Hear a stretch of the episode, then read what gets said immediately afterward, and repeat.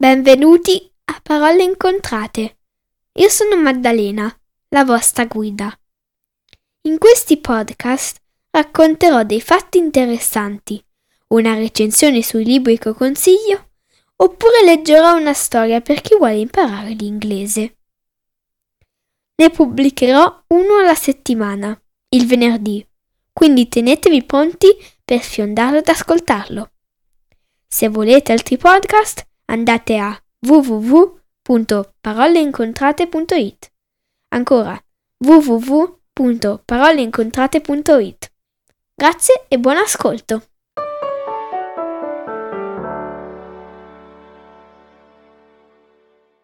Questa settimana leggerò la prima parte di un libro molto famoso che forse conoscerete già, un'opera di William Shakespeare, Romeo e Giulietta. Nella descrizione potete trovare tutti i personaggi, così riuscirete a capire chi è chi. E ora si inizia. Romeo e Giulietta.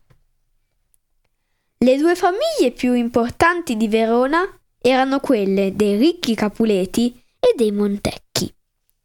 Fra queste due grandi famiglie esisteva un'antica rivalità tanto cresciuta col tempo, è diventata a tal punto fatale da estendersi fino ai parenti più lontani e ai seguaci e servitori di entrambe le parti. Così un servo dei Montecchi non poteva incontrare un servo dei Capuleti, né un Capoleti incontrare un Montecchi, senza che ne seguissero parole feroci e talvolta spargimento di sangue e le risse provocati da tali incontri erano diventate così frequenti da disturbare la quiete nelle strade di Verona. Un giorno il nobile Capuleti organizzò una grande festa in cui invitò molte belle dame e molti nobili. Erano presenti tutte le gentildonne più ammirate di Verona e tutti gli ospiti erano i benvenuti purché non fossero dei Montecchi. A quel banchetto sarebbe stata presente anche Rosalina, corteggiata da Romeo, figlio del vecchio nobile Montecchi.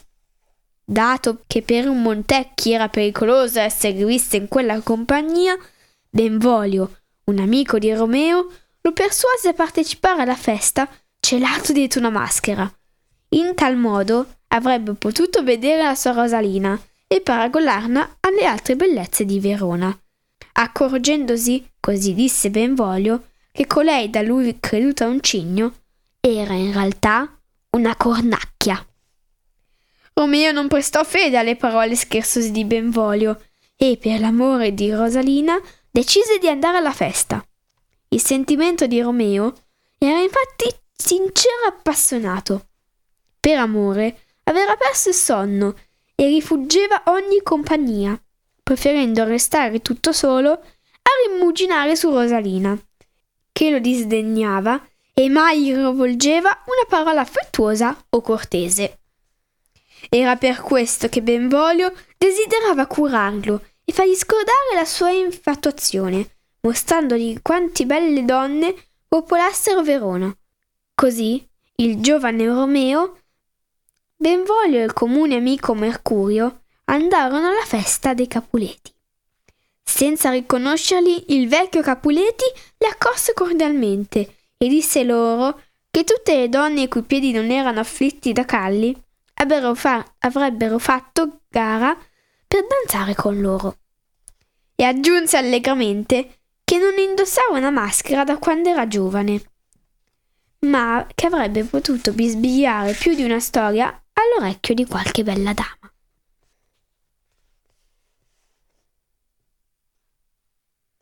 Romeo stava ballando quando all'improvviso fu colpito dalla grazia di una fanciulla. Costei, così disse Romeo, sembrava volergli insegnare alle torce come ardere più luminose, la sua bellezza spiccava nella notte come un splendido gioiello sulla pelle di un moro. Una bellezza troppo grande per poterla usare, troppo preziosa per la terra. Era simile, aggiunse, a una colomba nivea in mezzo a uno stormo di corvi.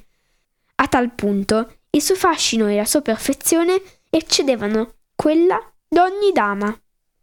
Quei complimenti furono uditi anche da Tebaldo, un nipote del nobile Capuleti, che riconobbe all'istante la voce di Romeo. Essendo questi di carattere impetuoso e violento, montò su tutte le furie, scoprendo che un Montecchi, nascosto dietro la maschera, si era intuffolato fra loro per meglio farsi beffe e deridere, così disse, la festa. Smaniando di rabbia, Tebaldo stava per assalire e uccidere il giovane Romeo quando lo zio, il vecchio nobile Capuleti, glielo proibì, sia per il rispetto degli ospiti, sia perché Romeo si stava comportando come un gentiluomo e tutta Verona lo riteneva un giovane virtuoso e beneducato. Tebaldo, costretto suo malgrado a mostrarsi paziente, si controllò a fatica, ma giurò che prima o poi il vile Montecchi avrebbe pagato caro prezzo quell'intrusione. Concluse le danze, Romeo controllò dove fosse andata la dama che tanto lo aveva colpito e approfittando del fatto d'essere mascherato, il che potrebbe in parte scusare la sua disinvoltura, la prese gentilmente per mano. Poi chiamò con la stessa mano una sacra reliquia e disse che se toccandola l'avrebbe profanata, avrebbe arrostito come un pellegrino e l'avrebbe baciata per espiare il peccato. Buon pellegrino, rispose la giovane, la vostra devozione è fin troppo cortese e beneducata. I santi hanno mani che i pellegrini non possono toccare, ma non baciare. Non hanno dunque labbra i santi, allo stesso modo dei pellegrini? chiese allora Romeo. Le hanno sì, rispose la dama, e le usano per pregare.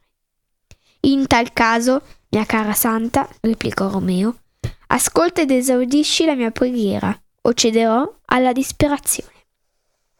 Erano impegnati in questo scambio di frasi pieni d'allusioni d'amore, quando la giovane dama fu chiamata dalla madre. Nel momento in cui Romeo chiese chi fosse la madre di quella bella fanciulla, scoprì che colei la cui incomparabile bellezza lo aveva tanto colpito, non era altri che Giulietta, figlia ed erede del nobile Capuleti, il più grande avversario dei Montecchi.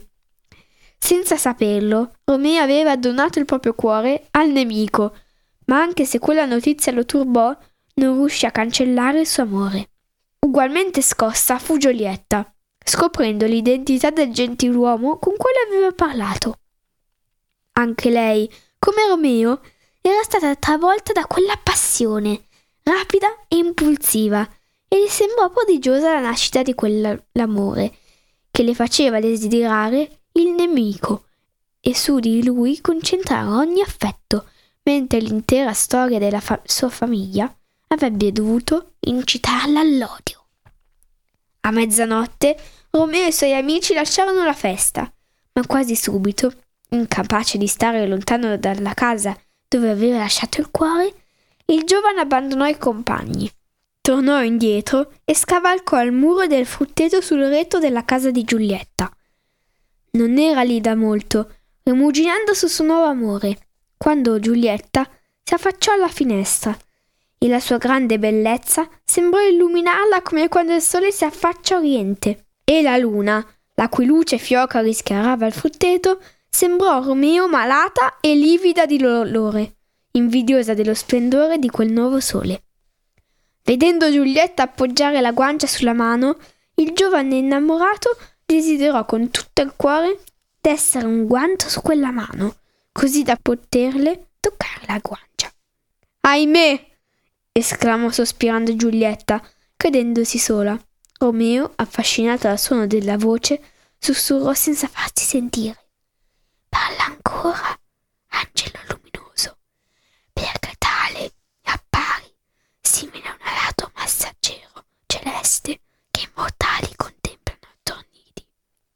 Giulietta, sempre senza sapere che qualcuno ascoltava e col cuore colmo di passione sgorgata dall'avventura di quella sera, pronunciò il muro dell'amato. Oh Romeo, Romeo, disse. Perché sei tu, Romeo? Rinnega tuo padre, rifiuta il tuo nome. O se non vuoi, giura d'amarmi. e io non sarò più una Capuleti. Incoraggiato da quelle parole, Romeo fu tentato di farsi avanti, ma prima desiderava ascoltare cos'altro avesse da dire Giulietta. La fanciulla, ovviamente sempre credendosi sola, proseguì infatti il suo monologo appassionato, rimproverando Romeo perché era un Romeo e un Montecchi e augurandogli di avere un altro nome o di rinunciare a quel nome odiato, perché in cambio di un nome gli avrebbe donato tutta se stessa. Dopo aver sentito una tale dichiarazione d'amore, Romeo non seppe più trattenersi, e come se le parole di Giulietta fossero state rivolte a lui nella realtà e non solo nella fantasia, le chiese di chiamarlo amore, o come le preferisse, perché, se il suo nome dispiaceva a Giulietta, per amor suo avrebbe rinunciato e non sarebbe stato più Romeo.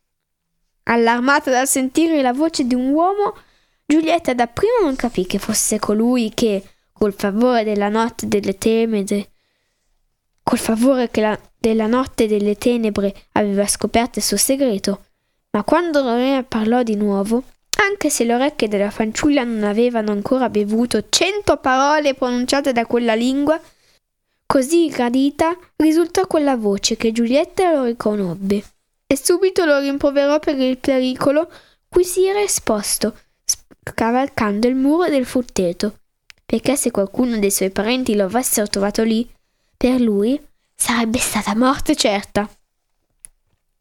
C'è più pericolo nei tuoi occhi che inventi delle loro spade, replicò Romeo. Per un tuo solo sguardo, mia signora, sono pronta a sfidare la loro ostilità. Meglio che il loro odio ponga fine alla mia vita piuttosto che vivere senza il tuo amore.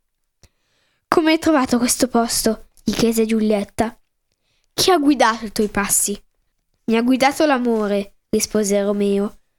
Non sono un pilota, ma se tu fossi lontano da me, quanto l'ampia spiaggia bagnata dal mare più remoto, affronterei il viaggio per conquistare una merce così preziosa. Un rossore virginale, invisibile a Romeo grazie all'oscurità della notte, coprì il viso di Giulietta che sentiva di aver rilevato, senza pur volerlo, il suo amore per Romeo. Cercò di ricordare le parole pronunciate poc'anzi, ma le fu impossibile. Per seguire le convenienze avrebbe dovuto tenere distanza lo spasimante, aggrottare la fronte, mostrarsi capricciosa e all'inizio trattare con durezza il corteggiatore. Le dame discrete, come d'uso, Fanno finta di niente, simula di timidezza o indifferenza nei confronti di chi più la amano, così che gli innamorati non la ritengono troppo leggere o conquistate troppo facilmente, perché la difficoltà della conquista aumenta il valore dell'oggetto.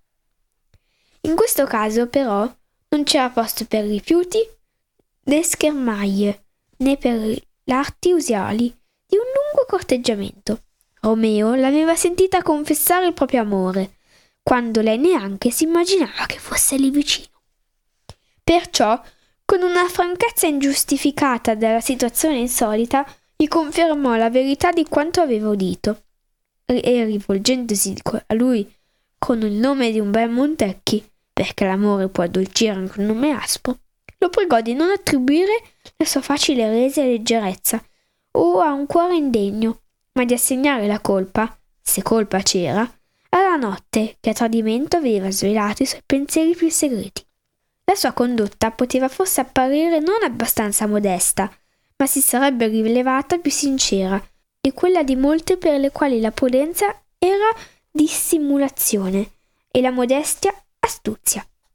Romeo stava per chiamare il cielo a testimone che niente era più lontano dei suoi pensieri che gettare solo nell'ombra il disonore su una fanciulla così onorata, quando Giulietta lo zittì, pregandolo di non giurare perché, pur riponendo lui in ogni gioia, non poteva trarre gioia alcun contratto d'amore concluso quella notte.